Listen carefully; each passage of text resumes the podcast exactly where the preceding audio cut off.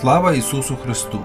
Шановні слухачі, Радіо Благовістя, Голос Євангелії щиро вітаю вас і запрошую вислухати цю програму, яка допоможе вам пізнати Господа.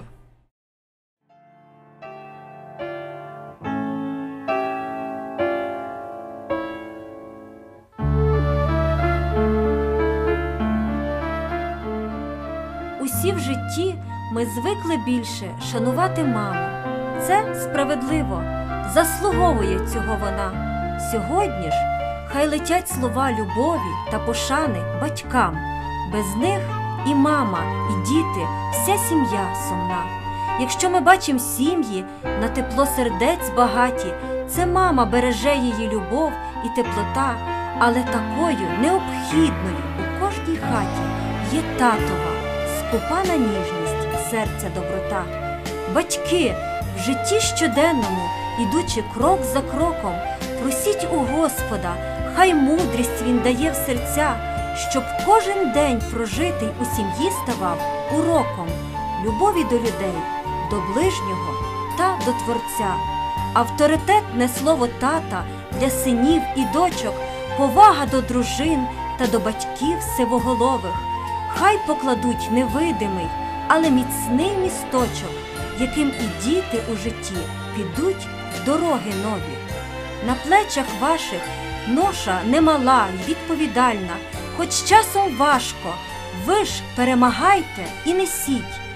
Бог завжди любить вас, Він сили дасть вам, твердо знайте. Ми, діти, щиро любимо вас, а ви нас бережіть.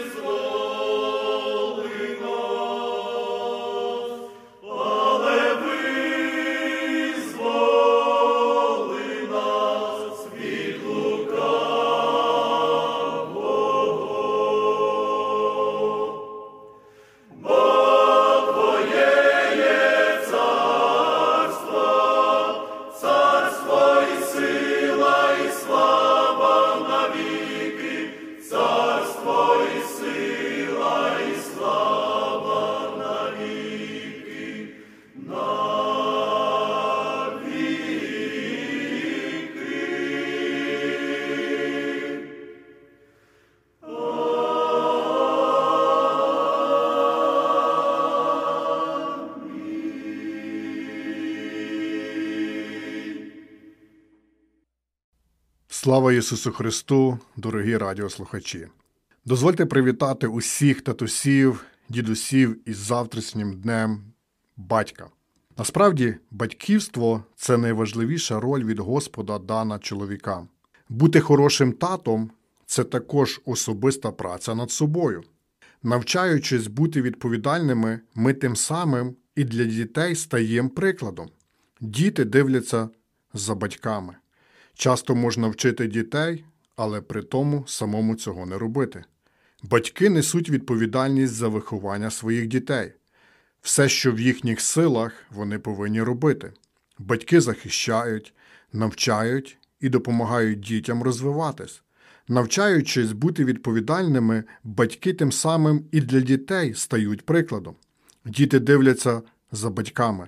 Часто можна вчити дітей чогось, але при цьому самому цього не робити. На жаль, є дуже багато прикладів цього. Хочу запропонувати вам більш детальніше розглянути на відповідальності, які Слово Боже вимагає від татусів. Відповідальність номер один це турбота про щоденні необхідні потреби дітей, такі як їжа, одежа, тепло. 1 Тимофія, 5 розділ, 8 текст. Апостол Павло записав такі слова: Коли ж хто про своїх, особливо ж про домашніх, не дбає, той вирікся віри, і він гірший від невірного, гірший за невіруючого. Луки, 11 розділ, 11-12 вірш. Сказано так: І котрий з вас, батьків, як син хліба проситиме, подасть йому каменя, це слова Ісуса Христа, або як проситиме риби, замість риби подасть йому гадину, або як яйця він проситиме, дасть йому скорпіона. Ми повинні використовувати себе для добробуту в сім'ї. Наші діти вечором просто лягають спати і не переживають, що будуть завтра їсти. Чому? Тому що у них є тато. Він повинен за це переживати. І це нормально, це по-біблійному. Хороший тато думає наперед, як створити елементарний комфорт для своїх дітей. Тато віддає себе своїм дітям. Він не використовує свою сім'ю для того, щоб усі працювали на нього. А він сам працює, тому що розуміє свою відповідальність щодо забезпечення необхідними матеріальними благами, і тим самим показує приклад дітям. І в такому домі царить мир, тому що діти довіряють такому батькові. Існують навіть закони, які заставляють батьків турбуватись про сім'ю. Через недбальство батьки навіть позбавляються батьківських прав. Також важливо розуміти, що турбота не повинна перерости у вседозволеність або щоб просто догодити усім бажанням дітей. Батькам потрібно проявляти мудрість, турбуючись про дітей, щоб у них не з'явилося почуття споживачів. Також відповідальність проявляється у вихованні. Насамперед, батьківське виховання повинно проявлятись тому, щоб передавати дітям істину про Бога.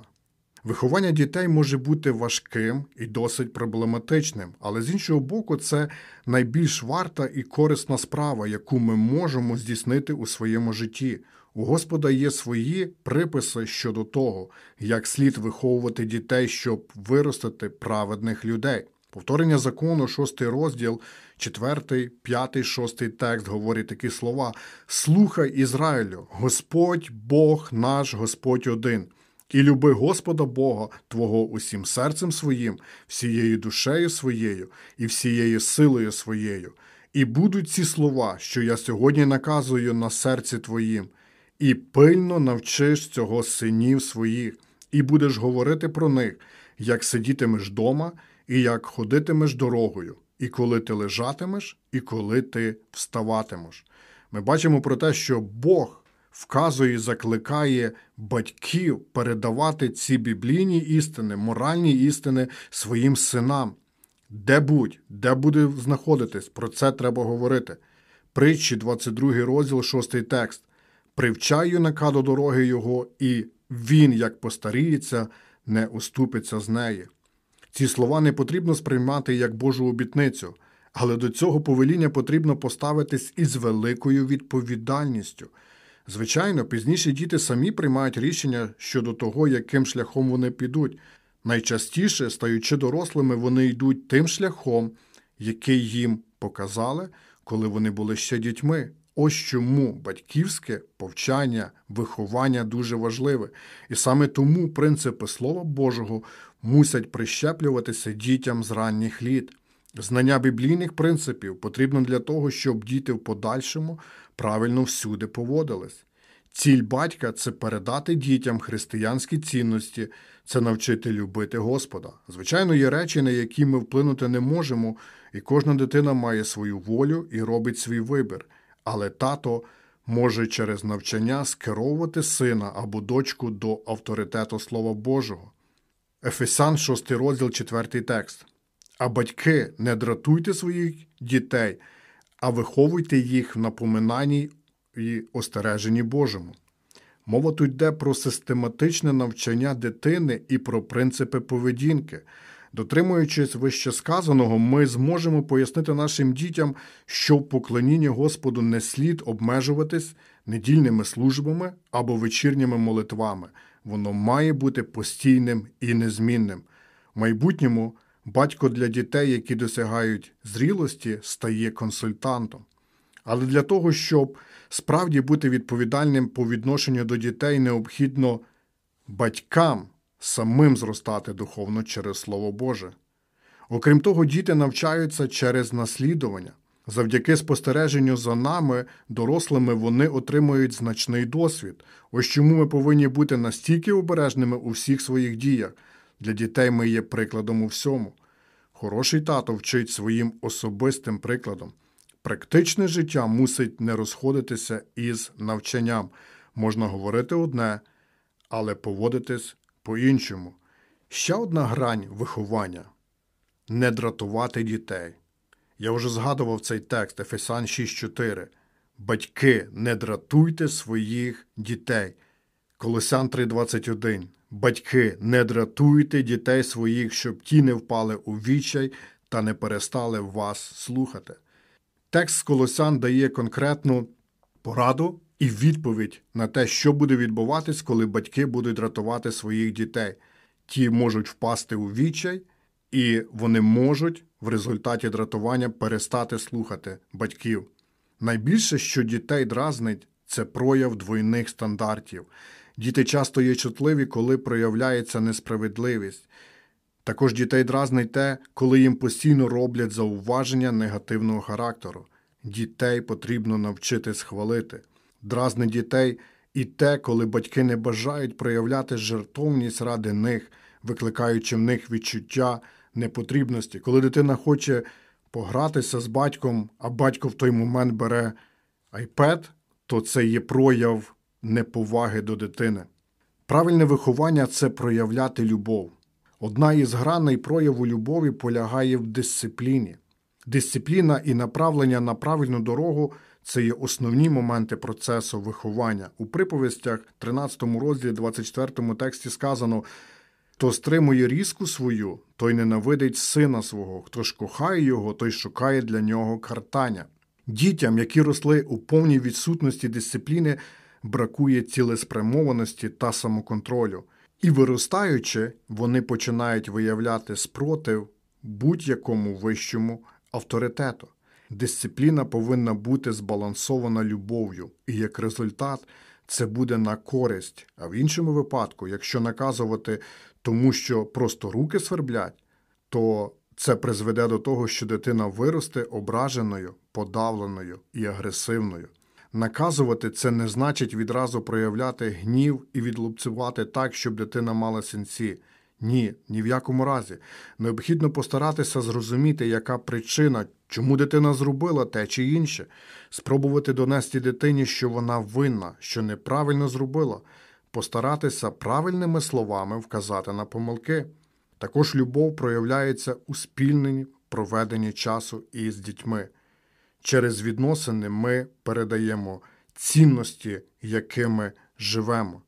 Говориться про проведення часу разом, і це дуже важливо. Проведений разом час це частина прояву любові до дітей. Мусять бути особисті відносини із сином чи дочкою. Потрібно також проявляти батькам і терпіння. Часто діти по декілька разів питають одне і те саме, або не розуміють батьків із першого разу, тому терпіння, підкріплене любов'ю, буде робити виховання дітей правильним і ефективним. Бажаю нам, батькам, завжди вести своїх дітей, свою родину у присутність Бога, тому що у присутності Бога люди завжди стають ближче одне до одного, і близькість родини до Бога і Божого буде її утримувати міцно разом. В Це свято ми можемо поглянути назад в наше життя і що змінити по відношенню до дітей. Нехай батьківська непроста місія любові і служіння в сім'ї буде благословенна завжди Богом.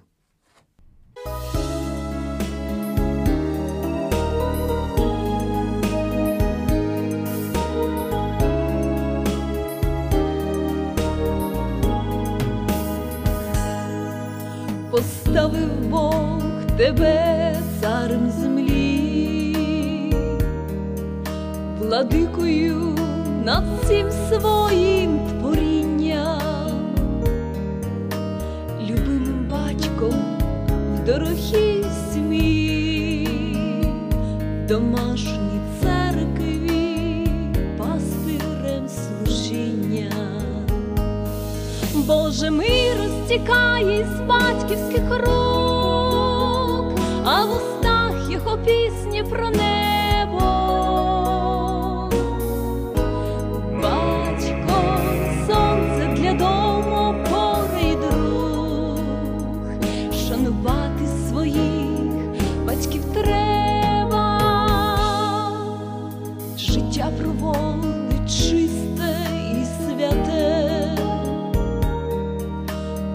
Навчає дім свій Господу служити,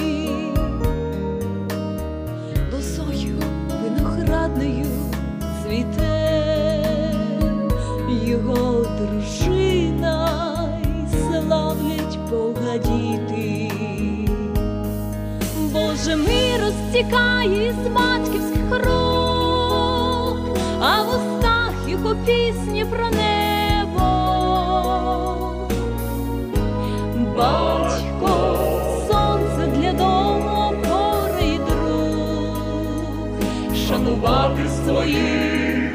Батьків треба.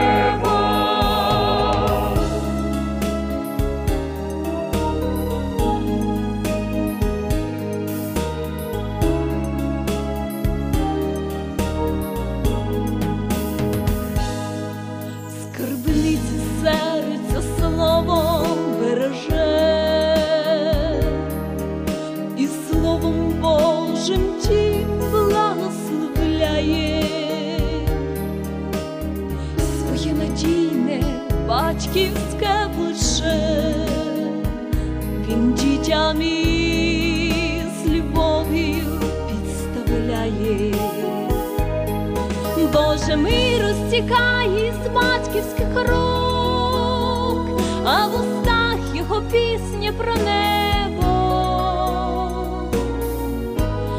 Батько, сонце для дому, опора й друг, шанувати своїх батьків треба, Боже мир розтікає з батьківських рук, а в устах його пісні про небо.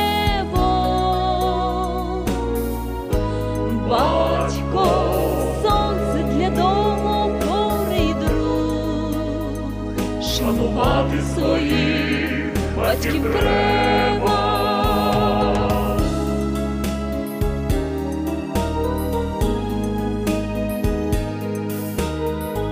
Шанувати своїх батьків треба. наш славний і рідний, найкращий у світі, з тобою нам завжди затишно і світло. Ти гарний господар і батько чудовий, даруєш турботу та море любові. Спасибі за ласку, за руки умілі, що вмієш підтримати словом і ділом, що в рідному домі надійно та щиро. Живи нам на радість у щасті та мирі. Хай Бог милосердний з високого неба дарує усе, чого тобі треба, а ласка Його і милість свята примножує довгі щасливі літа.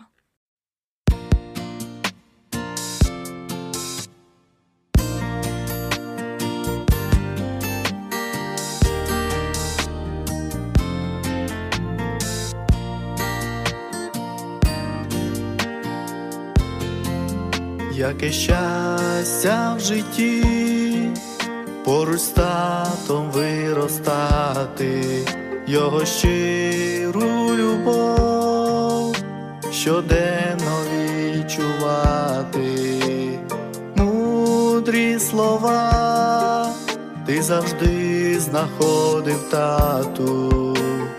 І навчив життя як треба цінувати. За тебе,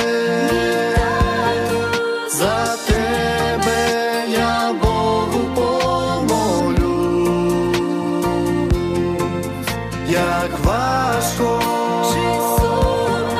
До тебе серденьком пригорну, твоє серце завжди відчува за нас тривогу.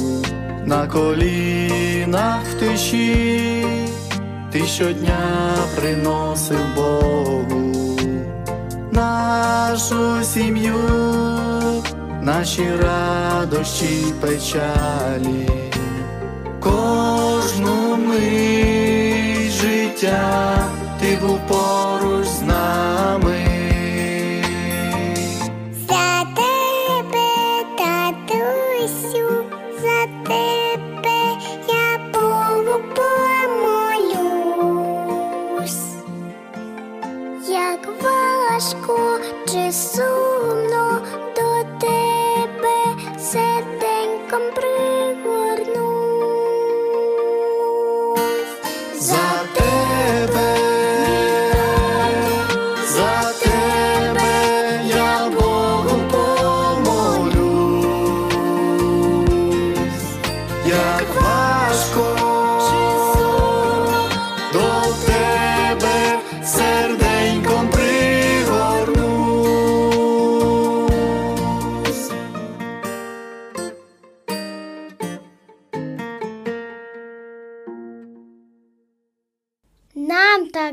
добре з нашим татом. Він розказує багато про Ісуса і про небо, і про те, як жити треба. Тато Біблію читає і тому багато знає. І все робить він для того, щоб сім'я жила із Богом. Якщо тато на роботі, це про нас його турбота. Треба гроші заробляти, щоб достаток в домі мати. Тож за нашого татуся ми благаємо Ісуса, щоб за всю його турботу дав у небі нагороду.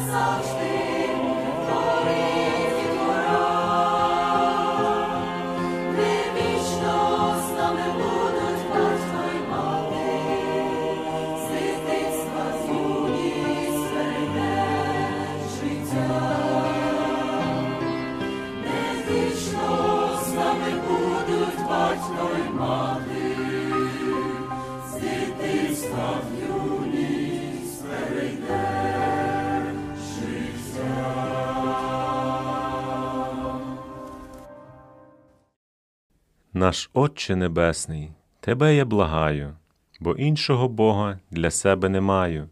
На коліна впавши, за дітей молюся, бо Ти наш Спаситель, Господи Ісусе.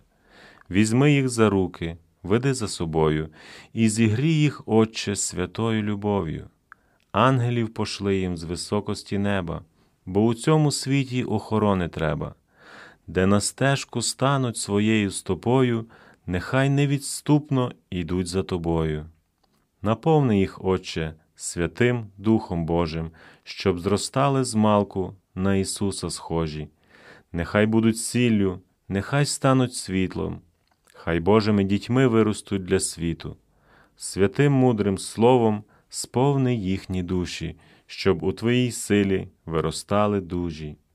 Хай при чистих водах пророста коріння, голови покриє, хай благословіння, хай як добрі учні вчаться змалку слухать, лиш Отця і Сина, і Святого Духа.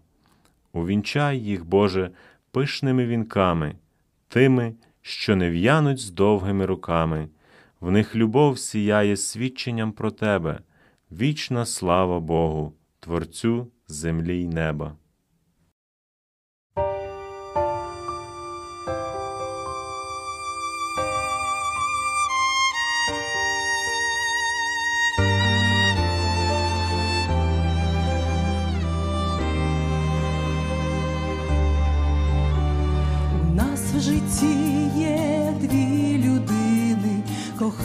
Серцю дорогі, немає більше їм заміни, це рідні наші батьки, в них ніжність, любов, прощення, терпіння до нас дітей, завжди щирі слова й приємні, і молитви днів і ночей, батьки мої, сьогодні вам любов свою дарую.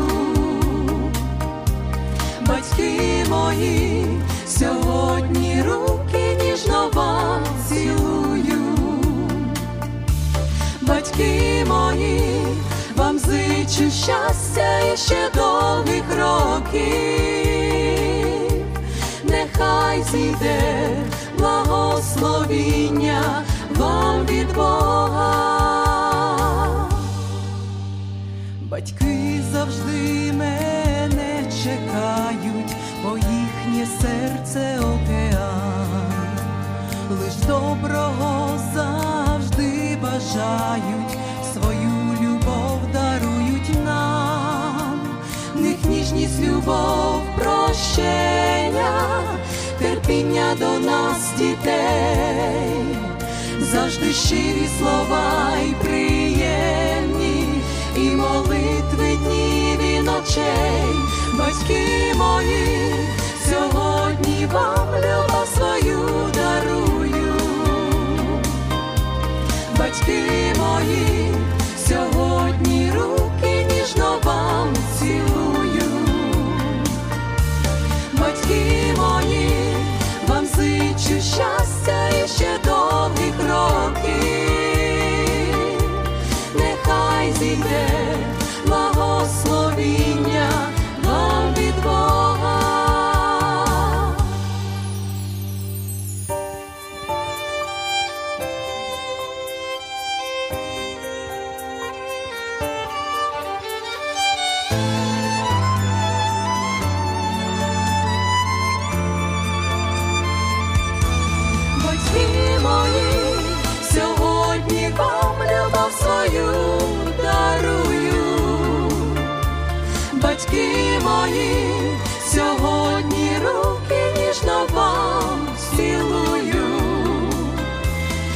Батьки мої, вам зичу щастя і ще довгих років.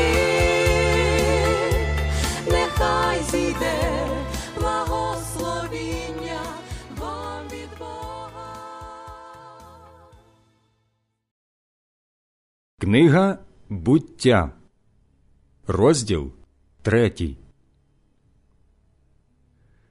З усіх же польових звірів, що їх сотворив Господь Бог, найхитріший був Змій. Він і сказав до жінки: Чи справді Господь Бог велів вам не їсти ні з якого дерева, що в саді? Жінка відповіла Змієві. Нам дозволено їсти плоди з дерев, що в саді. Тільки плід з дерева, що посеред саду, Бог наказав нам не їжте його, ані не доторкайтесь, а то помрете. І сказав Змій до жінки: Ні, напевно, не помрете. Бо знає Бог, що коли скуштуєте його, то відкриються у вас очі, і ви станете як Бог, що знає добро і зло. Тож побачила жінка, що дерево було добре для поживи і гарне для очей, і приманювало, щоб усе знати. І взяла з нього плід та й скуштувала, і дала чоловікові, щоб був з нею, і він теж скуштував. Тоді відкрилися їм обом очі, і вони пізнали, що вони нагі. Тимто позшивали смоківне листя і поробили собі пояси. Але почули вони відлуння голосу Господа Бога, що ходив собі садом під час денної прохолоди, і сховався чоловік із своєю жінкою від Господа Бога серед дерев саду. Тоді Господь Бог покликав чоловіка і спитав його Де ти? Той відповів Я чув твою луну у саді і злякався, бо я нагій, тож і сховався. Він же сказав Хто тобі сказав, що ти нагій? Чи не їв ти з дерева, що я наказав тобі не їсти? Чоловік відповів Жінка, яку ти дав мені, щоб була зо мною, дала мені з дерева, і я їв. Тоді Господь Бог сказав до жінки, Що ти це наробила? Жінка відповіла, Змій обманув мене, і я їла. Отож Господь Бог сказав до Змія, За те, що ти вчинив це, будь проклятий з поміж усякої скотини та з поміж усіх диких звірів. На череві твоїм будеш повзати і їстимеш землю по всі дні життя твого. Я покладу ворожнечу між тобою і жінкою, і між твоїм потомством та її потомством. Воно розчавить тобі голову, а ти будеш намагатися віп'ястися йому в п'яту. А жінці сказав Помножу вельми болі твої і твою вагітність, в болях будеш народжувати дітей, і тягти буде тебе до твого чоловіка, а він буде панувати над тобою. Адамові ж сказав За те, що ти послухав голос твоєї жінки і їв з дерева, з якого я наказав тобі не їсти, проклята земля через тебе. В тяжкім труді живитимешся з неї по всі дні життя твого. Терня і будяки буде вона тобі родити, і їстимеш польові рослини. В поті лиця твого їстимеш хліб твій, доки не вернешся в землю, що з неї тебе взято, бо ти є порох, і вернешся в порох. Тоді Адам дав своїй жінці ім'я Єва, бо вона була мати всіх живих. Та й зробив Господь Бог Адамові та його жінці одежу з шкури і одягнув їх. І сказав Господь Бог. Оце чоловік став як один з нас, знаючи добро і зло. Тож тепер, аби лишень він не простяг своєї руки і не взяв ще із дерева життя, а з'ївши, не став жити повіки. Тому вислав його Господь Бог з Едемського саду порати землю, що з неї був він узятий. І вигнав він Адама і поставив від сходу до Едемського саду Херувима з полум'яним миготливим мечем, щоб стерегти дорогу до дерева життя.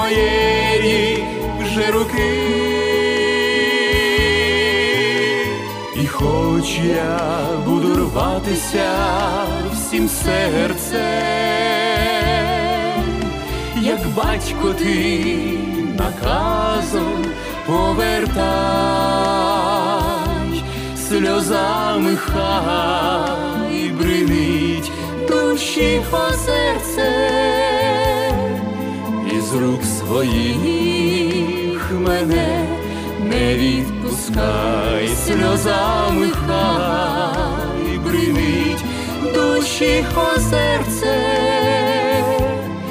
із рук своїх мене не відпускай.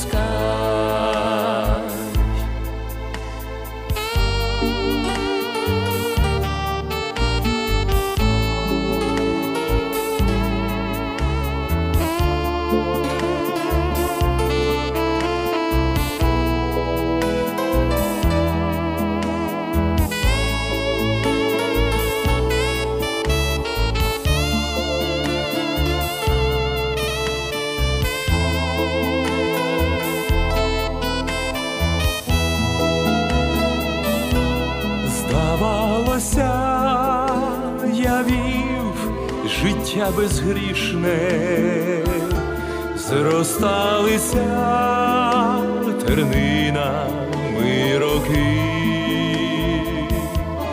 Ти дав мені своє спасіння вічне, не відпускай моєї вже руки. Я буду рватися всім серцем,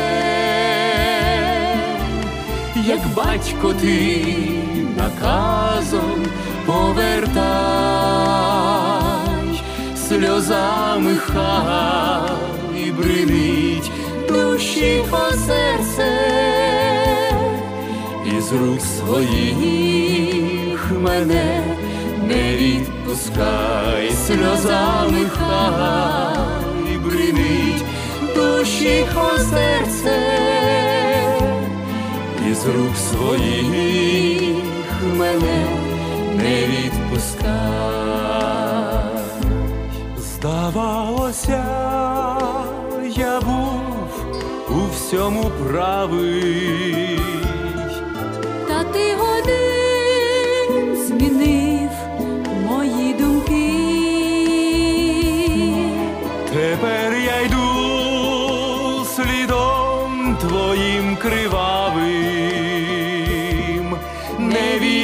Відпускай моєї вже руки. І хоч я буду рватися всім серцем, як батько ти наказом повертай, сльозами хай бринить душі серце, із рук своїх мене не відпускай, сльозами хай бринить душі серце, із рук своїх мене не відпускай.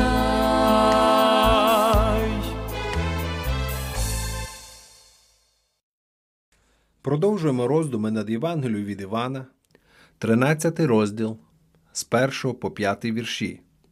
Перед святом же Пасхи Ісус, знавши, що настала година йому перейти до Отця з цього світу, полюбивши своїх, що на світі були, до кінця полюбив їх.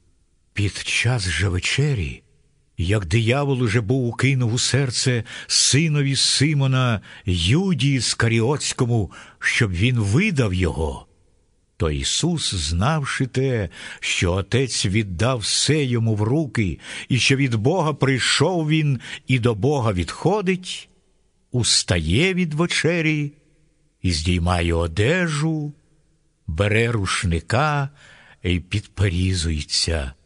Потому налив він води до вмивальниці та й зачав обмивати ноги учням і витирати рушником, що ним був підперезаний.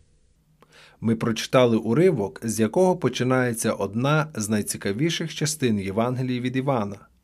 У п'яти наступних розділах євангелист продовжує розповідати про події, які Матвій, Марко та Лука обминули увагою. Ми повинні бути безмежно вдячними Святому Духові за те, що Він надихнув написати ці розділи для нашого навчання. В усі часи вони вважалися однією з найдорогоцінніших частин Біблії і були для всіх щирих християн хлібом та питвом, джерелом сили та втіхи. Тож приступимо до їх вивчення з особливим благоговінням. Місце, на якому ми стоїмо, це свята земля. З цих віршів ми дізнаємося, по-перше, про терпеливу і незмінну любов Христа до свого народу. Написано, що Він виявив любов до своїх, тих, які у світі до кінця полюбив їх, маючи уявлення про неміч і слабкість своїх учнів, добре знаючи про те, що через деякий час вони ганебно покинуть його, наш благословенний Господь продовжував думати про них з великою любов'ю. Він не втомився від них, він полюбив їх до кінця. Любов Христа до грішників є суттю Євангелії. Те, що Він взагалі полюбив нас і турбується про наші душі, те, що Він полюбив нас раніше, ніж ми полюбили Його, чи навіть про нього дізналися, те, що з великої любові до нас Він прийшов у цей світ, щоб нас спасти, сприйняв для цього нашу природу, поніс наші гріхи і вмер за нас на Христі, все це насправді дивовижно. Між людьми не буває нічого схожого на таку любов. Обмежена егоїстична людська природа не здатна її збагнути. Це одне з явищ, яке бажаючи побачити ангели. Це істина, яку проповідники та вчителі повинні проголошувати постійно та невтомно. Але любов Христа до святих не менш дивовижна, ніж його любов до грішників, хоча про неї говорять і не так багато. Те, що він терпить їх численні недоліки з часу їхнього навернення і до самої смерті, те, що його не втомлює їхня постійна непослідовність і прикрі помилки, те, що він не тільки прощає, але й забуває їхні гріхи і ніколи не гнівається настільки, щоб назавжди відвернутися від цих людей. Все це дійсно вражає. Жодна неслухняна та примхлива дитина не випробовує терпіння своєї матері так, як християни випробовують терпіння Христа, але воно не має меж. Його співчуття ніколи не вичерпується, його любов сягає за межі пізнання. Нехай жодна людина, яка бажає спастися, не побоїться розпочати свій шлях з Христом. Перший серед грішників може сміливо підійти до нього з вірою і отримати прощення. Люблячий Спаситель з задоволенням приймає грішників. Нехай жодна людина, навернувшись до Христа, не боїться йти далі з ним. Нехай вона навіть не припускає, що Христос відкине її через неспроможність і невдачі, та дозволить їй повернутися до попереднього стану безнадійності через її неміч. Ніщо в Святому Письмі не дає підстав для таких думок. Ісус ніколи не вижене жодного слугу через незадовільне служіння та неефективну роботу. Він береже тих, кого приймає, тих, кого Він полюбив спочатку, Він полюбив до кінця. Його обіцянка того, хто приходить до мене, я не вижену геть, стосується не тільки грішників, але й святих, і він ніколи не порушить її. По-друге, з цих віршів ми дізнаємося, що іноді серця активних адептів віри бувають глибоко зіпсованими. Написано, що диявол уже вкинув у серце Юди Іскаріотського, сина Симона, видати його, тобто Ісуса. Ми не повинні забувати, що Юда був один із дванадцятьох апостолів. Його, як і Петра, Якова, Івана та інших товаришів, обрав сам Христос. На протязі трьох років він перебував у товаристві Христа, бачив його чудеса, слухав його проповіді, постійно відчував його турботу. Більше того, він сам проповідував і чинив чудеса в ім'я Христа. Коли наш Господь посилав учнів подвоє проповідувати Євангелію, Юда Іскаріотський, без сумніву, був у складі якоїсь із пар. Однак тут ми бачимо, що та ж сама людина перебуває у владі диявола, і стрімголов кидається у прірву погибелі. На жодному з узбереж Англії немає маяка, який би застерігав моряків від небезпеки, як застерігає християн приклад Юди Іскаріотського. Він свідчить про те, що хтось може далеко просунутися у церковному служінні, але врешті-решт виявитися підлим лицеміром, не пережившим навернення до Христа. Він показує, що навіть найвищі привілеї не приносять нам ніякої користі, якщо ми не здатні оцінити їх та використати на благо. Привілеї, як такі, без благодаті, нікого не спасають. Навпаки, вони роблять пекло ще глибшим.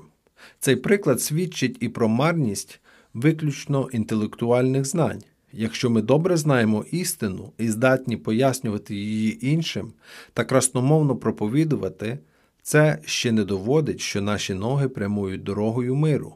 Це жахливі уроки, але вони істинні. Не дивуйтеся, якщо і в наші дні зустрінете лицемірних християн з фальшивою вірою. У цьому немає нічого нового, нічого особливого. Таке явище спостерігалось і серед найближчих послідовників Христа, і все це відбувалося у Його присутності. Існування фальшивих грошей найкраще доводить, що існують і справжні гроші. Лицемірство є непрямим доказом того, що існує істинна віра. Тож будемо щодня ревно молитися про те, щоб ми самі були справжніми, щирими, істинними християнами. Ми можемо мати слабку віру, непевну надію і неглибокі знання. Ми можемо робити багато помилок та переживати часті невдачі, але за будь-яких обставин залишаємося чесними та відвертими, щоб мати змогу сказати разом з нещасним, нікчемним, заблудним Петром. Господи, Ти все знаєш, Ти знаєш, що люблю Тебе. Амінь. Не шукай, щоб щось велике ти зробити міг, а будь вірним меншим ділі ти. І не думай, щоб далеко ти світити міг, світи в куточку, в куточку, де завжди де де ти є, щоб усі, хто в темряві до Господа прийшли, світи в куточку, де ти є. Багато хто живе в гріховній темноті, і потрібне світло їм твоє.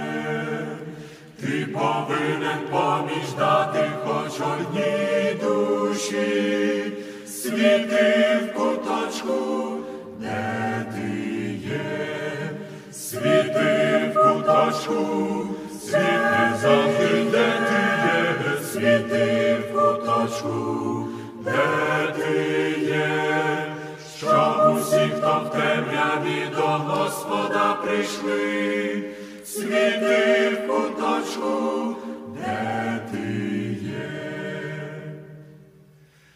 Всіх людей навколо себе ти щодня люби, розбуди і в них життя святе. Від ранкової зорі їм про Христа скажи, світи в куточку, де ти є, світи в куточку, світи завжди, де ти є, світи в куточку, де ти є, щоб усі, хто в темряві до Господа прийшли, світи в куточку,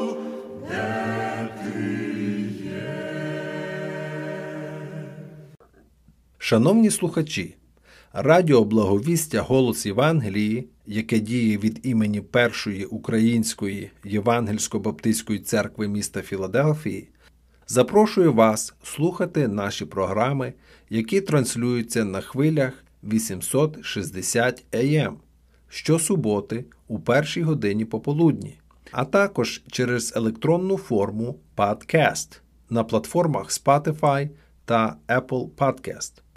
Ви можете їх знайти під назвою First Ukrainian Evangelical Baptist Church 1 ST UEBC. Запрошуємо вас на наші зібрання кожної неділі з 11 години ранку та 6 години вечора за адресою 9610 North East Avenue, Філадельфія, Пенсильванія, зип-код 19115. Також можете слідкувати за нами на сторінках Facebook та YouTube First Ukrainian Evangelical Baptist Church of Philadelphia First UEBC. Благодать Господа нашого Ісуса нехай буде з вами.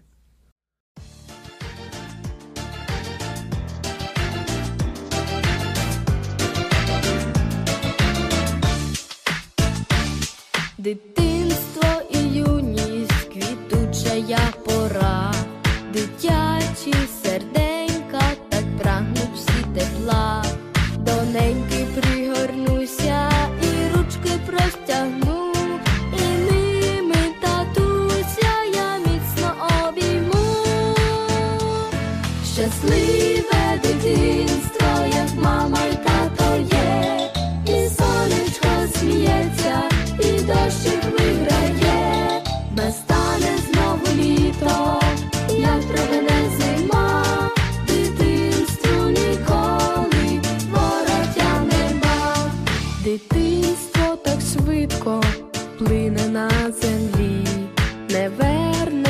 cô